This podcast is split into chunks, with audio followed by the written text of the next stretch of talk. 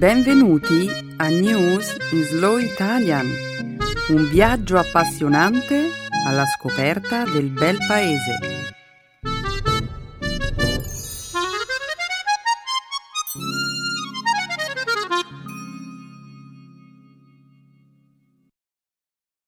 Oggi è giovedì 4 giugno 2015.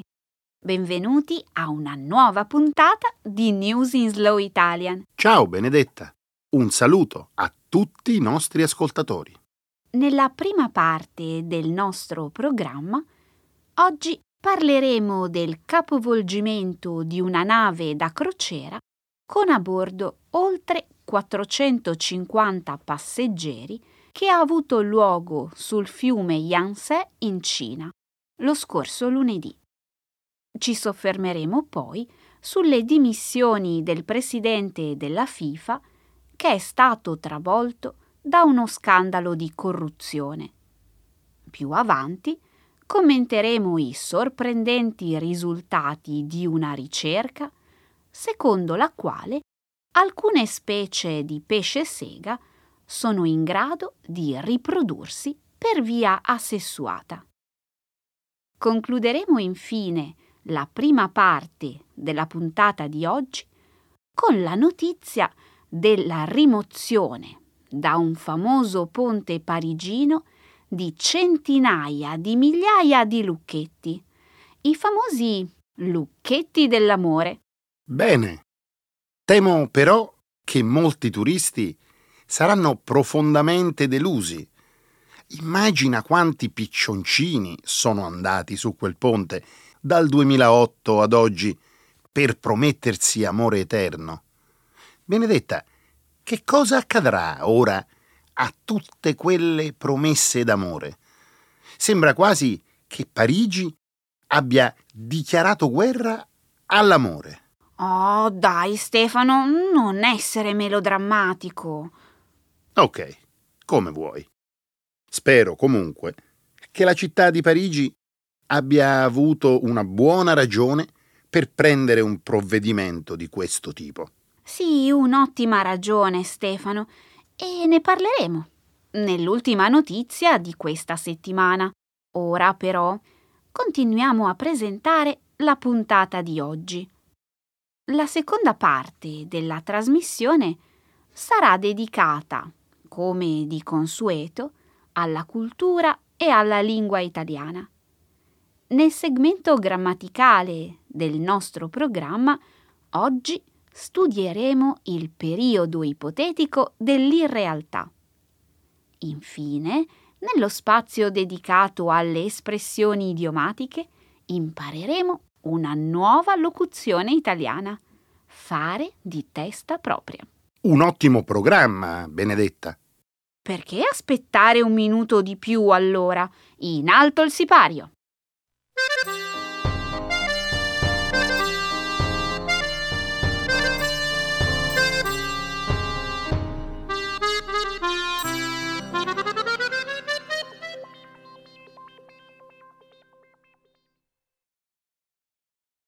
Cina.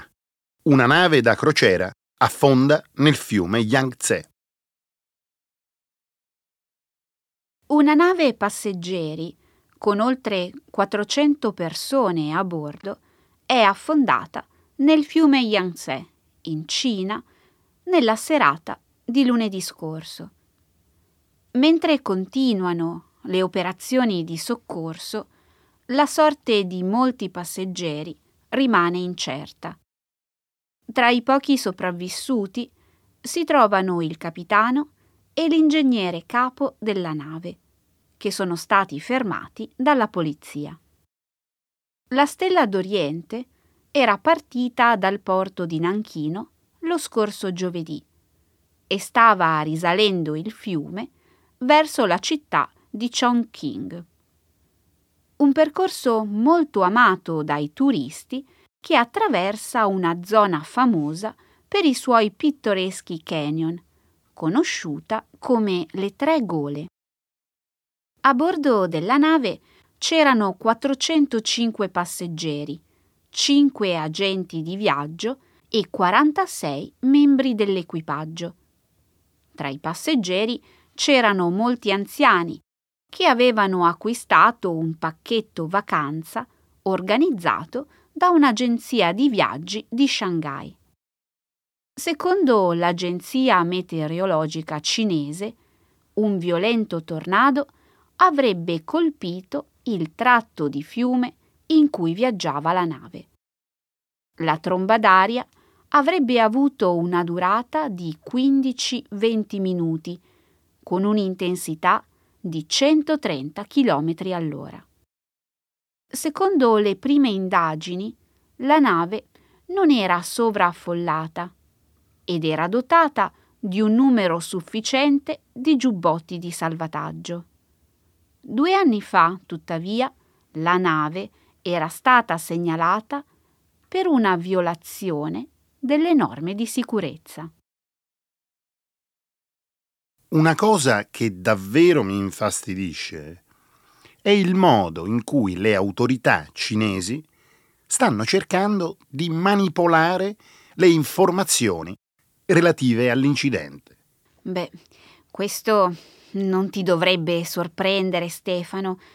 Le autorità cinesi hanno deciso di circoscrivere la diffusione delle informazioni e il dibattito pubblico sulle tragedie che si verificano sul territorio nazionale sin da quando, nel 2011, lo schianto di un treno ad alta velocità difettoso sollevò una forte ondata di polemiche in tutto il paese.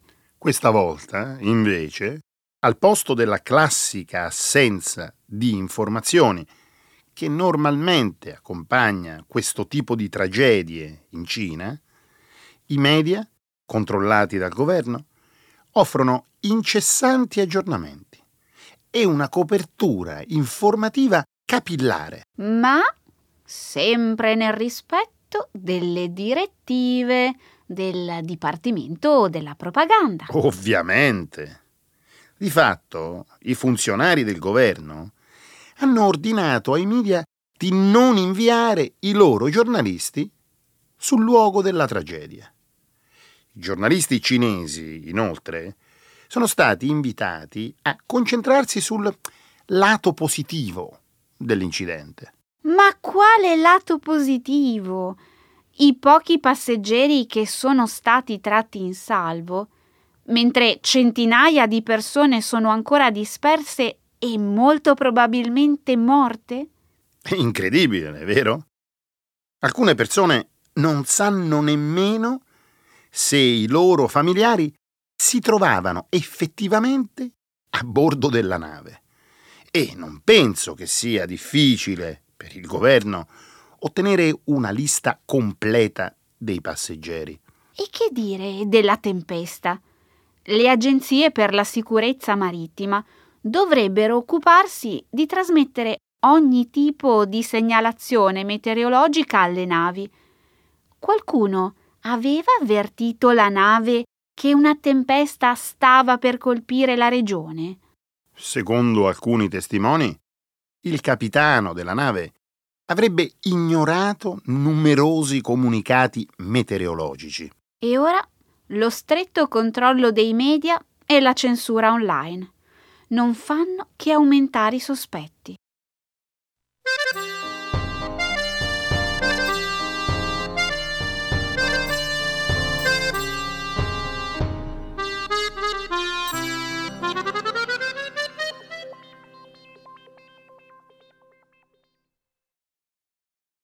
Si dimette, nel vivo di uno scandalo di corruzione, il presidente della FIFA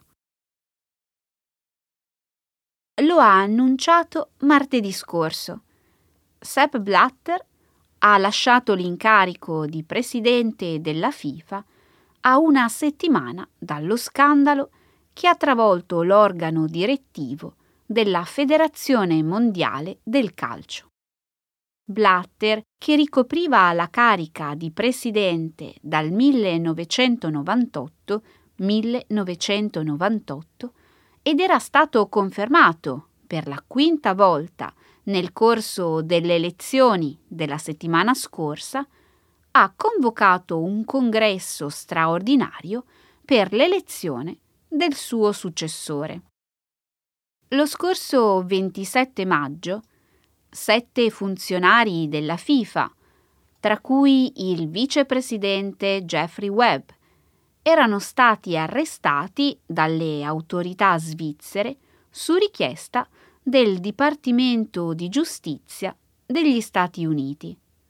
I dirigenti sono ora in attesa di estradizione verso gli Stati Uniti, con l'accusa di riciclaggio di denaro sporco, estorsione e frode telematica. Altre 11 persone sono state espulse dalla FIFA per il loro presunto ruolo nello scandalo.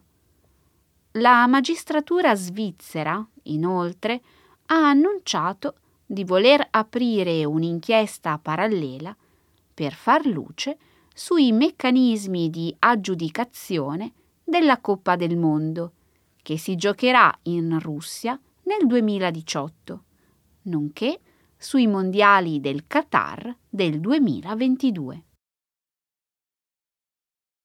Io penso che Blatter non avrebbe dovuto essere rieletto per il quinto mandato proprio nel bel mezzo di questo scandalo. Dopotutto era il capo della FIFA al momento dei fatti incriminati. Avrebbe dovuto assumersi le proprie responsabilità già allora. Eh sì, Stefano, si tratta davvero di uno scandalo molto grave.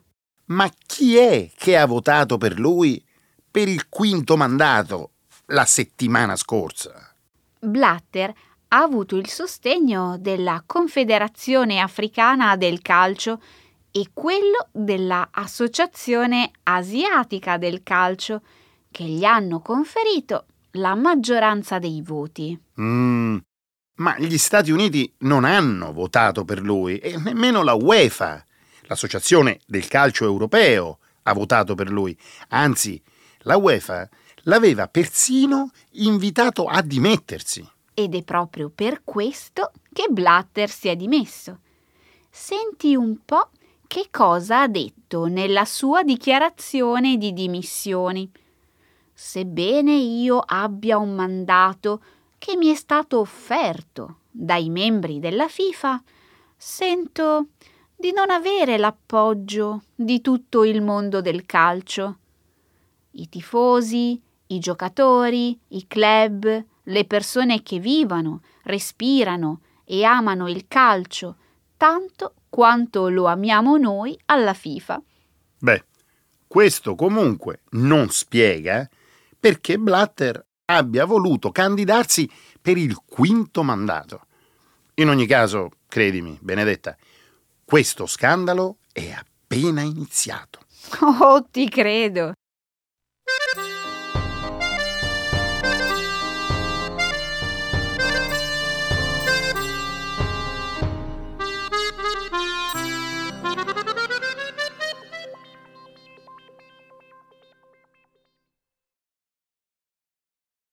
Un gruppo di ricercatori scopre che i pesci sega sono capaci di riprodursi senza accoppiarsi. Un recente studio, pubblicato il primo giugno scorso sulla rivista Current Biology, ha presentato una serie di risultati che gettano una nuova luce sulla riproduzione virginale nel regno animale. Lo studio si occupa di animali nati attraverso un processo chiamato partenogenesi, mediante il quale un ovulo non fecondato si trasforma in embrione. Sette esemplari di pesce sega, una razza in grave pericolo di estinzione, sono oggi i primi animali nati allo stato selvatico per partenogenesi, nell'ambito di una specie che normalmente si riproduce per via sessuata. La scoperta è avvenuta in modo casuale, mentre un team di ricercatori stava svolgendo un censimento su una popolazione di pesci sega negli estuari della Florida sud-occidentale. Le analisi della firma genetica degli animali ha rivelato che alcuni esemplari femminili di pesce sega si erano sviluppati per partenogenesi. Più specificamente, su una popolazione di 190 pesci sega, sette, tutti di genere femminile, avevano un codice genetico che rivelava la presenza di un solo genitore. In natura esistono molte specie, soprattutto tra gli invertebrati, capaci di riprodursi senza accoppiamento. Tuttavia, per gli animali che normalmente si riproducono per via sessuata, la nascita virginale è un fenomeno del tutto inusuale alcuni animali, come gli squali, i serpenti, i draghi di Komodo, i tacchini, hanno dimostrato di potersi riprodurre per partenogenesi, ma tale comportamento finora era stato osservato solamente in cattività. Affascinante. Sai che significa tutto ciò, Benedetta? significa che in ultima istanza la partenogenesi potrebbe essere un'interessante strategia evolutiva. Beh, questo ancora noi non lo sappiamo, Stefano. È meglio non saltare alle conclusioni. Andiamo, considera il fatto che questo fenomeno non solo ha avuto luogo in un contesto naturale, ma ha anche interessato una specie il cui tasso riproduttivo è estremamente basso. Dovremmo davvero chiederci se questa non sia una strategia di tipo evolutivo. Mm, non sono sicura che la tua teoria abbia senso. Di solito la prole nata mediante partenogenesi presenta una diversità genetica molto più limitata rispetto alla normale prole sessuale e una probabilità di sopravvivenza solitamente molto bassa. Ma i sette pesci osservati avevano circa un anno di età, dimensioni normali, e sembravano godere di buona salute. Per confermare la validità della tua teoria, inoltre, questi animali dovrebbero essere fertili, in modo da poter contribuire alla ripresa numerica della specie ed è ancora troppo presto per sapere se questo sia il caso di quei sette pesci sega. Beh, prima o poi lo scopriremo, Benedetta, e tu rimarrai sbalordita. È come quel film Jurassic Park. La vita trionfa sempre. Sempre? Mm, è improbabile che questa strategia adattiva possa portare la popolazione dei pesci sega a un livello normale. Potrebbe essere d'aiuto, ma i pesci sega degli estuari della Florida avranno comunque bisogno dell'apporto umano per evitare l'estinzione.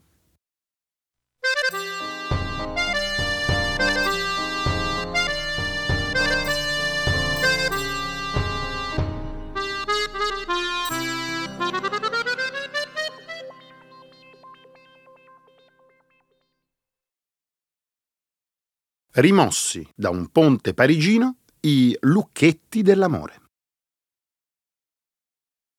Le autorità francesi hanno iniziato a rimuovere le 45 tonnellate di lucchetti, i famosi lucchetti dell'amore, che attualmente coprono il parigino Pont des Arts. Dallo scorso lunedì, infatti, gli operai sono impegnati a smontare i parapetti metallici dal ponte, in quanto, come si legge nel sito del Consiglio comunale, la loro struttura era stata danneggiata dal peso dei lucchetti. Secondo le autorità parigine, i lucchetti rappresentano un rischio per la sicurezza delle persone che percorrono il ponte. Questa settimana la rete metallica del ponte verrà temporaneamente sostituita con una serie di pannelli dipinti da alcuni artisti di strada. In seguito i pannelli verranno sostituiti con delle lastre in plexiglass.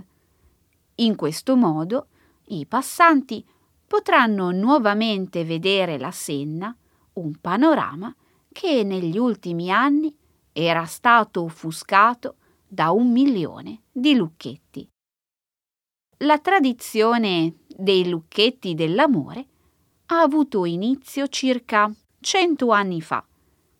Gli innamorati dell'epoca erano soliti scrivere i loro nomi sui lucchetti, gettando poi via la chiave in un gesto simbolico che voleva rappresentare l'indissolubilità del loro amore. Inaugurato nel 1804, 1804 il Ponte delle Arti venne ricostruito nel 1980, 1980 in seguito al crollo parziale della sua struttura. La moda di appendere i lucchetti al Pont des Arts ebbe inizio nel 2008 e presto si impose come un rito molto amato dalle coppie di innamorati che desideravano esprimere il loro reciproco affetto. I lucchetti, con le iniziali degli innamorati, hanno poi fatto la loro comparsa in altri ponti di Parigi e varie capitali europee, fino a raggiungere molte altre città del mondo, da Marrakesh all'Australia.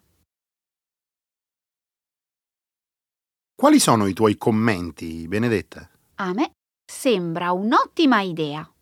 La più bella città del mondo avrà finalmente dei ponti normali, ponti liberi da cliché e cattivo gusto. Wow! La tua è un'affermazione davvero forte. A te non sembra che questa sia una tradizione molto romantica? Che cosa? Appendere un lucchetto sul parapetto di un ponte? Oh, sarà anche stato un gesto speciale per le prime coppie. Ma ora, dopo che 700.000 coppie hanno fatto la stessa identica cosa, direi che è un semplice atto di vandalismo. Ok, ok, capisco quello che vuoi dire. E per sottolineare la ridicolaggine di tutto ciò, ti racconterò che cosa ho visto a Parigi l'anno scorso tra i lucchetti. Che cosa? Ho visto che alcuni lucchetti avevano delle combinazioni numeriche al posto della chiave. No! Sì, Ma questo stravolge completamente il significato del gesto. Ciò che conta, infatti, è la chiave gettata nella senna, che non verrà mai recuperata, non il lucchetto. Una chiave che non potrà mai sciogliere la promessa.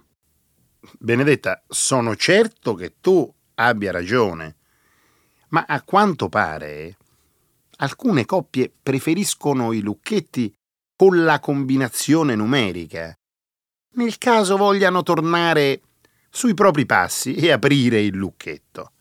Non ti sembra una scelta pragmatica? È una specie di piano B. Non si sa mai.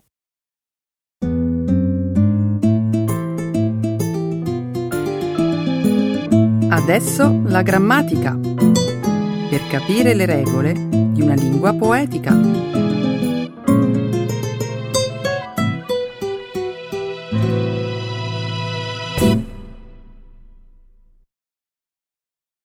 Hypothetical constructions. The impossible. Sono giorni che non riesco a togliermi dalla testa la donna cannone, La canzone di Francesco De Gregori, te la ricordi? Stai cercando di sfidarmi? Lo sai che quando parliamo di musica sono un giradischi vivente.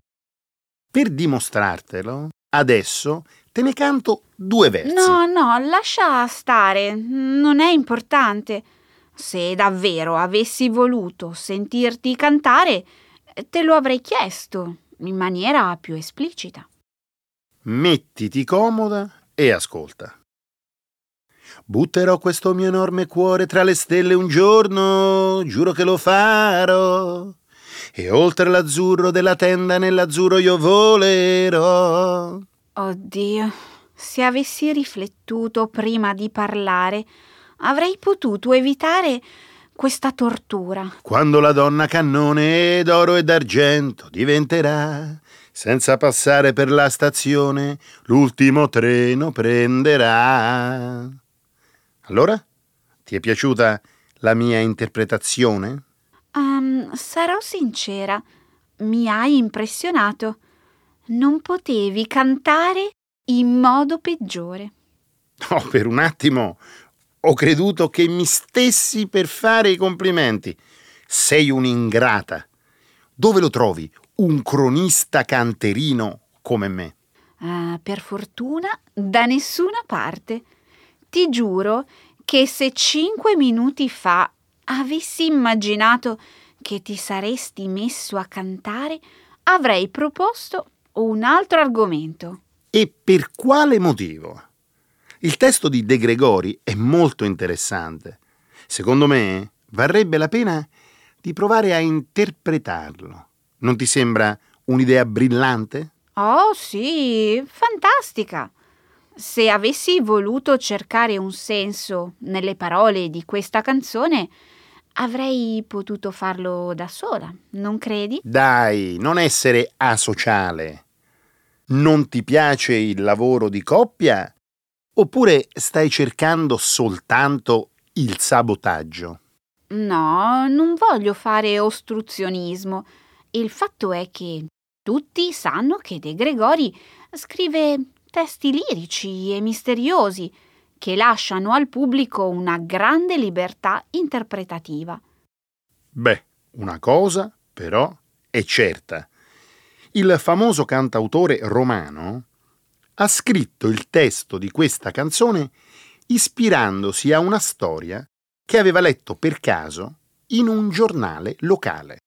Um, commenterei volentieri il testo della canzone con te se solo avessi letto anch'io quella notizia sul giornale. Va bene. Ascolta. Un giorno, un piccolo circo si trovò a fronteggiare una crisi improvvisa. L'attrazione principale dello show se n'era andata. La donna che si faceva sparare da un cannone? Esatto. La notizia riportava come unica motivazione una banale fuga d'amore. Della donna cannone, poi, si persero le tracce e non se ne seppe più nulla. Se a ciò che hai detto avessi aggiunto delle opinioni personali, avresti reso la tua narrazione ancora più completa. Sei d'accordo con me? Certo. A mio avviso, De Gregori canta di una donna che va alla ricerca di una vita normale, stanca di essere trattata come una semplice attrazione circense. Una donna, dunque, disposta a tutto pur di seguire i suoi sogni? Esatto, per avere in cambio affetto, tenerezza o il caldo abbraccio di un amore vero. Avrebbe sfidato anche la morte. La tua è un'interpretazione plausibile. Ecco perché si parla di un ultimo viaggio, di cielo nero nero o degli spettatori che chiudono gli occhi nel momento in cui lei svanisce nel nulla. Bravissima! In quell'istante lei chiuse gli occhi e cantò. E con le mani, amore, per le mani ti prenderò. E senza dire parole nel mio cuore ti porterò. Adesso continua tu. E non avrò paura se non sarò bella come dici tu, ma voleremo in cielo in carne ed ossa, non torneremo più. Na, na, na, na, E senza fame e senza sete, e senza ali e senza rete, voleremo via.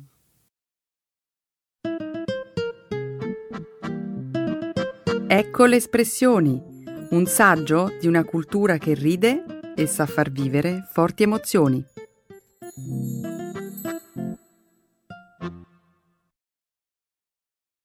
Fare di testa propria. To do whatever you want, to go your own way. Stasera farò da insegnante. Andrò a istruire una mia amica sull'arte di preparare uno dei piatti italiani più amati all'estero, il risotto. Hai una grande responsabilità ed è importante non fare fiasco.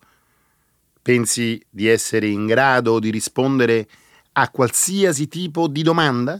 Beh, eh, se mi dici così, mi metti in agitazione. Eh, penso di sì, o meglio, so riconoscere all'istante un vero risotto, perché ne conosco i segreti. Eh già, questo lo dicono tutti. Sarei curioso di saggiare la tua competenza mettendoti alla prova. Che ne dici? Ti andrebbe di raccogliere la sfida? Va bene, accetto. Lasciami dire una cosa però. Con il termine risotto si indica il risultato di un procedimento di cottura che mira al mantenimento dell'amido al fine di creare un composto dall'aspetto cremoso. Sai di che parlo, vero? Per favore, non fare di testa tua. Sono io quello che dovrebbe fare le domande, non tu, ok? Cominciamo dall'ingrediente base, il riso. Beh, ci sono diverse varietà di riso in commercio. Le più amate all'estero sono il Carnaroli e l'Arborio, originario della provincia di Vercelli. Sei un'anarchica.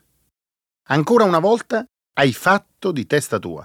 Mi hai interrotto proprio nel momento in cui stavo per formulare la mia domanda. Scusami, pensavo avessi già terminato. Ti prometto che da adesso in poi non farò più di testa mia e ti starò ad ascoltare con molta attenzione. Brava.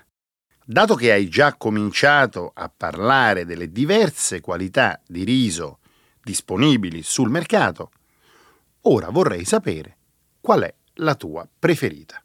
Preferisco il Carnaroli perché è dotato di una buona quantità di amido e tiene bene la cottura. L'arborio invece tende a diventare un po' molle. Vince dunque il Carnaroli. Bene, passiamo ad un'altra domanda. Quant'è importante il brodo e a che cosa serve?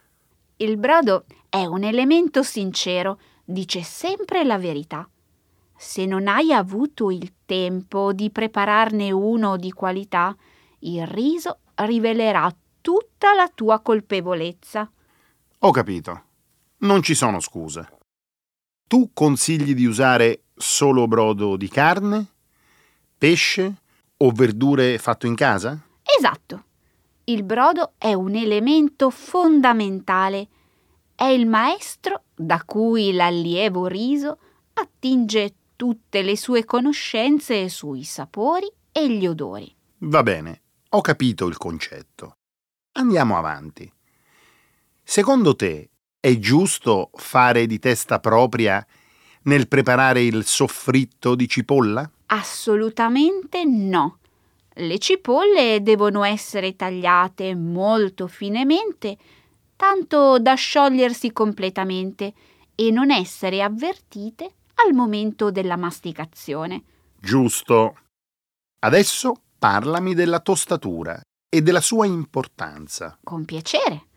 La tostatura è quel processo che prevede il riscaldamento del riso in una padella. Così facendo si elimina l'umidità residua nei chicchi e si aumenta la tenuta durante la cottura. Approfondiamo quest'ultima fase. Sulla cottura ci sono diverse correnti di pensiero. C'è chi aggiunge il brodo progressivamente e chi lo versa tutto in una volta. Io faccio di testa mia. Mi sembra di capire che non vuoi prendere posizione sulla questione. Va bene, accetto questa scelta. Adesso parlami della fase di mantecatura. Quando il riso è al dente, si spengono i fornelli e si aggiunge burro, olio o formaggio a seconda della ricetta. Che dire, sembra che tu abbia passato il mio esame. Congratulazioni.